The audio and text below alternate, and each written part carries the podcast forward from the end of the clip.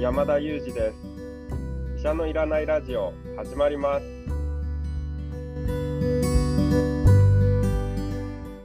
この番組はニューヨーク在住の医師山田裕二先生に健康にまつわる情報を質問し医者のいらない状態を医者と一緒に実現しようという矛盾した番組です。山田裕二先生の質問役は新里ゆり子が務めます。聞きたいテーマや質問は、ウェブマガジンミモレでの山田裕二先生の連載コーナーへお寄せください。感想は、ハッシュタグ、医者のいらないラジオで、ツイッターでつぶやいていただければと思います。本日もよろしくお願いいたします。よろしくお願いします。ますはい。えー、本日はですね、まず、あの、いただいたご質問に、えー、答えていただきたいなと思うんですけれども、のりさんからいただいております、えー、ワクチンに関する質問です。破傷風ワクチン。かなり前の山田先生のお話で、破傷風ワクチンの接種を重要視されている印象を受けました。えー、厚労省のホームページでも30歳以上の患者が増えているとの、えー、記載を見ました。日本で暮らす上で大人になってから破傷風ワクチンの接種を推奨される職業や年齢はあるのでしょうか？という質問なんですけれども、先生、いかがでしょうか？そうですね、基本的にはですね、この破傷風はですね、あのワクチン1回打つとですね、あの10年ぐらいで効果がなくなってしまうということが知られていますので、えー、職業だとか年齢に関係なくですね、え前回受けたあの破傷風ワクチンが10年以上前であるという場合に、えっと、アップデートとして追加接種があの1回必要ということになります。で、基本的には皆さん、あのお子さんの頃には打たれていると思うんですけれども、その後のアップデートがですね、まあ、なかなかされていないんじゃないかなと思いますので、まあ、10年に1回の追加接種が必要なんだということをなんとなく覚えておいていただいて、特に、えー、それに対してですね、年齢とか職業っていうのは関係ないです。ただ、ま感染のリスクということで言いますと、この破傷風を起こすあの細菌というのは、もう自然界の土壌の中、土の中に住んでいますので、あのまあ、基本的には皮膚というバリアがですね、あの守ってくれているのであの感染をすることはないんですけども例えば転んで怪我をしてしまってすり傷を作ったなんていう場合には皮膚のバリアがそこで破綻してしまうのでそこからですね土の中にいる破傷風の菌が入り込んでそれで破傷風という感染症になってしまうんですね。でところがワクチンがアップデートされていれば仮にそこで入り込んでしまっても体を守ることができるんですけども、まあ、仮に運悪くですねそこで破傷風のば菌が入り込んでしまうとそこでですね、まあ、非常に重いあの病気になることがあるんですけども体中のこう筋肉が硬直してしまって多くの方に後遺症を残すような、まあ、非常に重たい病気なんですけども運が悪いとですね、まあ、そういった病気になってしまうリスクがあるということで、まあ、特に職業であの何というのはないんですが、まあ、特に職業で怪我が多い仕事なんかをされていたり、まあ、血を見ることがあるような場合ですね、まこういった方は特にあのおすすめですし、あの私たちも血を見たら破傷風ワクチンを打てというようなことをあの研修時代によく叩き込まれるんですけども、あの救急の場でですね、こう怪我をして出血されているなんていうような方を見て、10年以内に破傷風のワクチンを受けていなければあの打ちますので、怪我で例えば病院にかかったことがあればですね、その時におそらく破傷風のワクチンを受けてらっしゃるんじゃないかなと思うんですけども、まあ、怪我がなくてもですね、10年に1回アップデートしていただくっていうのは、まあ、いいのかなと思います。もう一つはですね、まあ、基本的には今のあのお子さんたちというのは、あのちっちゃい頃にあの破傷風ワクチンを受けてらっしゃるんですけども、実は全国的に使用されるようになったのはですね、1968年からなんですね。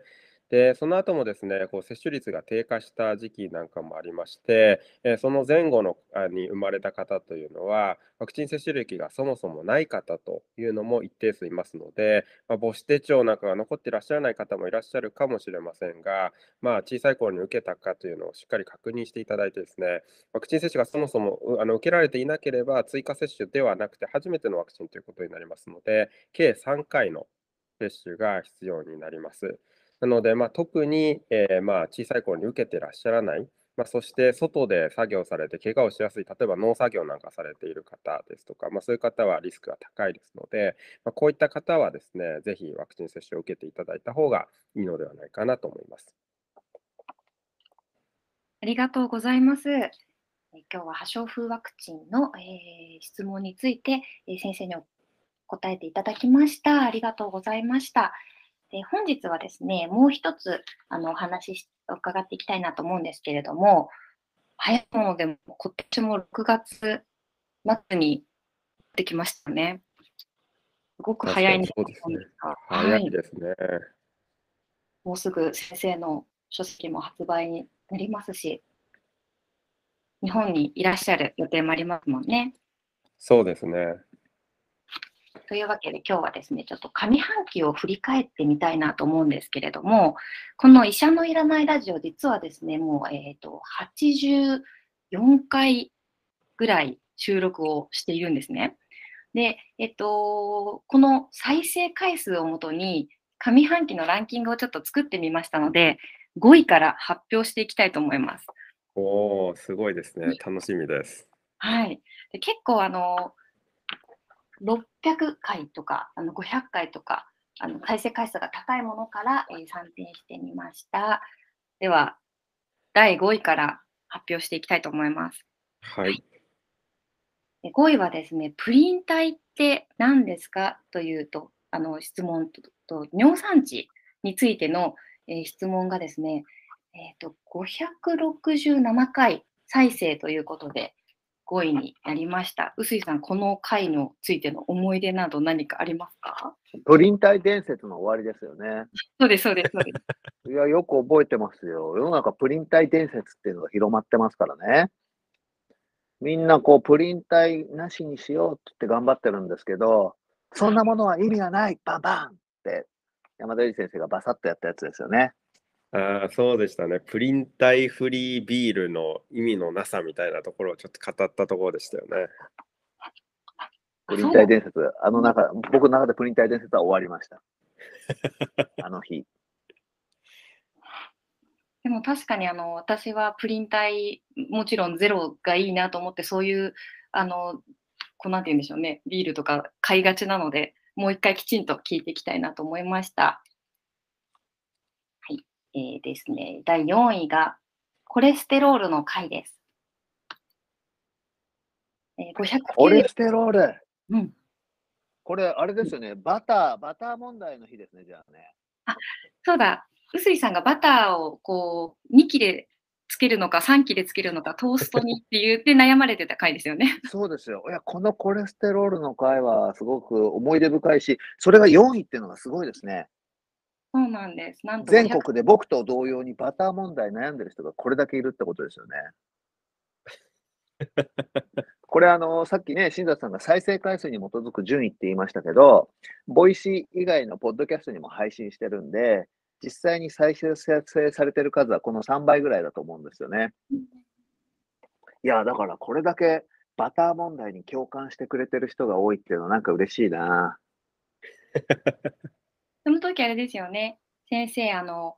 あんまり気にしないで、まあ、食べたい、バターを塗りたければ塗った方がいいですよみたいなお話でしたよね。結局。そうですね。はい。あの、バターの一切れの差っていうのは小さいよっていう話でしたよね。あとは、コレステロールを作るっていうところでは、その、食べ物から影響を受ける部分もあるんですけど、何より体の中で作っちゃうっていう部分の影響も非常に大きいので、まあ食事で十分コントロールしきれないというところがありますよなんていうようなお話をしたんですよね。なんかこの、今振り返って、ま、ちょっと短くまとめてお話を再度伺うっていいですね。また記憶の中に新しく、フレッシュな記憶として。毎朝、まあ、ほぼ毎朝、トーストを食べるときに、山田ゆりさんを思い出しながら食べてますからね。この話。いやー、あバター塗っちゃおうって思いながら、結構大きく取ってグッて塗ってますよ。なんかきっとこれでバターを塗ることに罪悪感を感じる方が減っていったんじゃないかなと思います。では早速次には、まずだだ第3位を発表したいと思います。え第3位はですね、ジェネリック医薬品についてです。これ結構割と最近配信した回ですよね。そうですね。確こんなかにに聞かれて、3位まで聞かれてたんですね。そうですね、最近とって、そんなになんていうか、あの、ホットな話題ではないかなと思ったんですけど、意外とあれなんですね。いやー、こういう、これもやっぱりみんなじわじわずっと多分抱えてる悩みなんじゃないですか。ああ、なるほど。特にね、なタイそうそう、タイムリー性はないけど、処方箋薬局行くたびにきっとみんな思ってんですよ。なるほど。そうかもしれないですね。うん。意外わかる、でもその気持ち。もうちょっとこれかなって思うものがランキングに入っていなかったのが私もびっくりしていました。そうなんです。607回、そうですね、 Voicy では607回再生数でした。では、2位です。2位はですね、ストレスには必ず原因がある。休んでくださいという回でした。この確かに。あれは、あの、再生伸びてましたよね。それは、なんか、なんとなく把握もしてましたけど、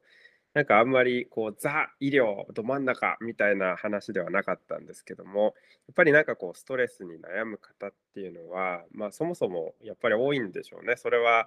やれ、なんかこう、ヤクルト1000の話だったりだとか、まあ、いろんなところにつながってるような気もしますけれども、だからこそ響いた回だったんですかね。いや、そうですよね。あと僕、かつこういうストレスの話って、結構オープンに語りにくかったり、相談しにくかったりするとも思うんですよね。で、やっぱりこういうふうに音声メディアってなんとなくワントゥーワンで話してる感じがするところだと、こう、やりとりがしやすい。やりとりましてないんだけど、なんかこう聞いててね、あの自分とやりとりしてるような感じになりますよね。ラジオとかね、こう、ポッドキャストとかってね。そうですね。はい。では、1位なんですけれども、これ何だと思いますか、お二人。いや、もう残ってないですね。もう何が残ってますかね。ちょっとメジャーなものはもうなんか全部カバーされたような気もしてますけど。いやいや、何をおっしゃいますか？メジャーなもので残ってるのがありますよ。これでしょ、これ。あえ、うすいさんわかんないですな、なんだと思いますか？いや、もうちょっと当てちゃうんで、はいもうちょっと僕はもう最後にしますけど、はいもうあれしかないです。はい。では、1位はですね、ブースター接種についての回ですね。ファイザーとモデルナについて先生にお伺いした回が第1位でした。わなるほみど。ーいや、みんなが気になること、ずみんなが気になることかけるタイムリー性、時事性、これ両方兼ね備えてるのはやっぱこれでしたよね。なるほど。そうですね。まあ結局やっぱりコロナのワクチンってまだ大きな話題ですもんね。うん。しかも多分こ、この今の時点じゃなくてね、当時一気にこれ、ドワーンと再生されたパターンじゃないですかね。そうですね。多分じわじわじゃないですよね。そうですよね。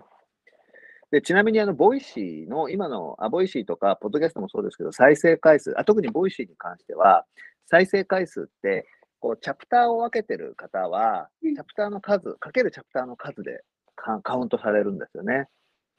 で僕らはチャプターを分けてないんで、再生回数がすごくミニマムの数出るんですよ。